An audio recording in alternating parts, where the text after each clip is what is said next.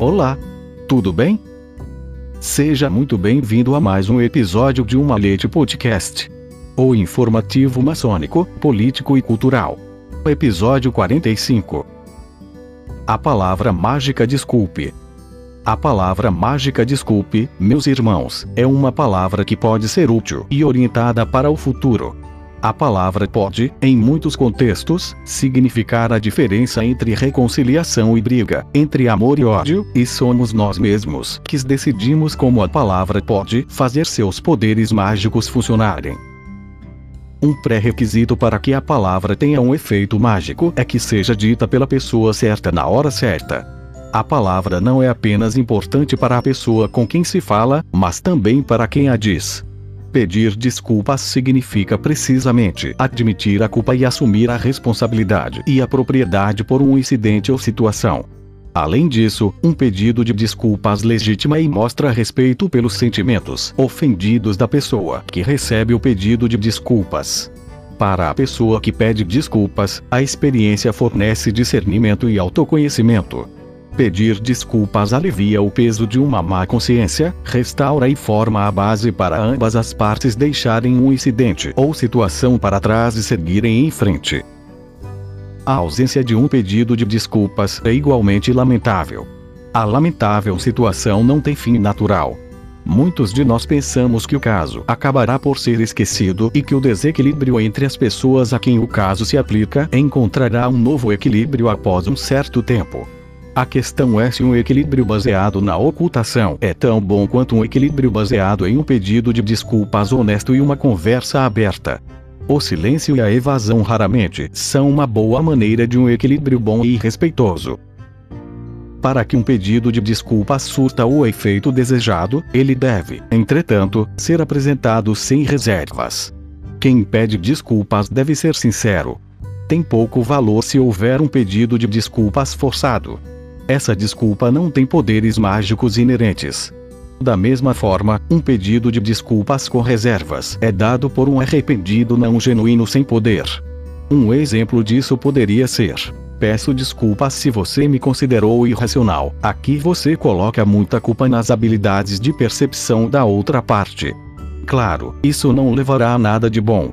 Neste exemplo, pode-se também dizer: Não me enganei, mas se você absolutamente precisa de um pedido de desculpas, posso dar-lhe, mas não é isso que quero dizer. Uma variante igualmente ruim de usar a palavra desculpa é usá-la em um ambiente onde você se calúnia para fazer a outra parte sentir pena de si mesma. O que está sendo tentado aqui é virar a situação de cabeça para baixo, e é claro que não há mágica nisso. Um exemplo disso seria dizer: com licença, mas você sabe o quão idiota, ciumento, imprudente ou estressado eu posso ser. Sou um péssimo colega, namorado ou filho. Outro aspecto é se minha desculpa é para remediar minha própria culpa ou se é uma tentativa genuína de tirar a dor da outra pessoa. A palavra desculpas tem pouco ou nenhum valor se não for baseada em uma admissão genuína. Então, devo também mostrar que compreendo que o que fiz não foi certo e reconhecer o efeito negativo que isso teve.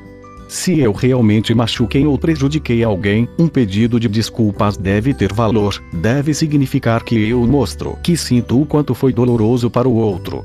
Como eu teria vivenciado a situação se estivesse em seu lugar? A palavra desculpa usada corretamente é mágica, mas pode não afastar os sentimentos negativos do outro.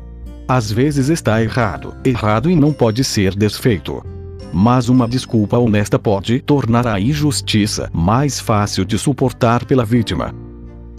Um pedido de desculpas honesto geralmente é baseado no desejo de ser perdoado. Se recebermos esse perdão, cuide disso. Por que é tão difícil usar a palavra mágica desculpas? Muitas vezes, pedir desculpas a alguém pode ser desconfortável.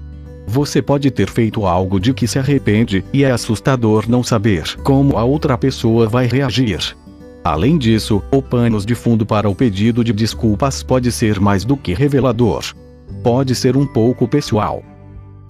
Pedimos desculpas ou pedimos desculpas, a escolha é sempre nossa.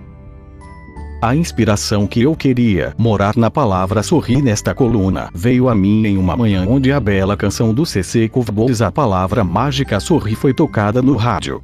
Eu tive que parar para ouvir. O texto foi muito cativante. Eu escolho terminar com algumas linhas da letra desta música. Não acredito mais em suas palavras duras e insultando seu poder sorrindo, seu desprezo amargo para o que o resto de nós tem feito e dito não, eu não estou mais com medo. Eu não olho sobre meus ombros, mas eu parei de espera, deixaram de acreditar. Você tenha o suficiente consigo mesmo e eu me acalmei. Se esquecermos a palavra mágica, desculpe, e não vejo que machucamos um amigo. Mas varra isso e pense que vai acabar, então o tempo vai demorar novamente. Atrás de nós todos temos um incêndio onde alguns perderam algo e outros perderam tudo. Eu vi isso de longe, eu vi na minha casa, eu vi como o trabalho da vida pode ir para o lixo. Se nós esquecermos a palavra mágica, desculpe, e não vejo que machucamos um amigo. Mas varra isso e pense que vai passar então o tempo será levado novamente. Tronvingard. Edição: Luiz Sérgio Castro. Até o próximo episódio de Uma Leite Podcast.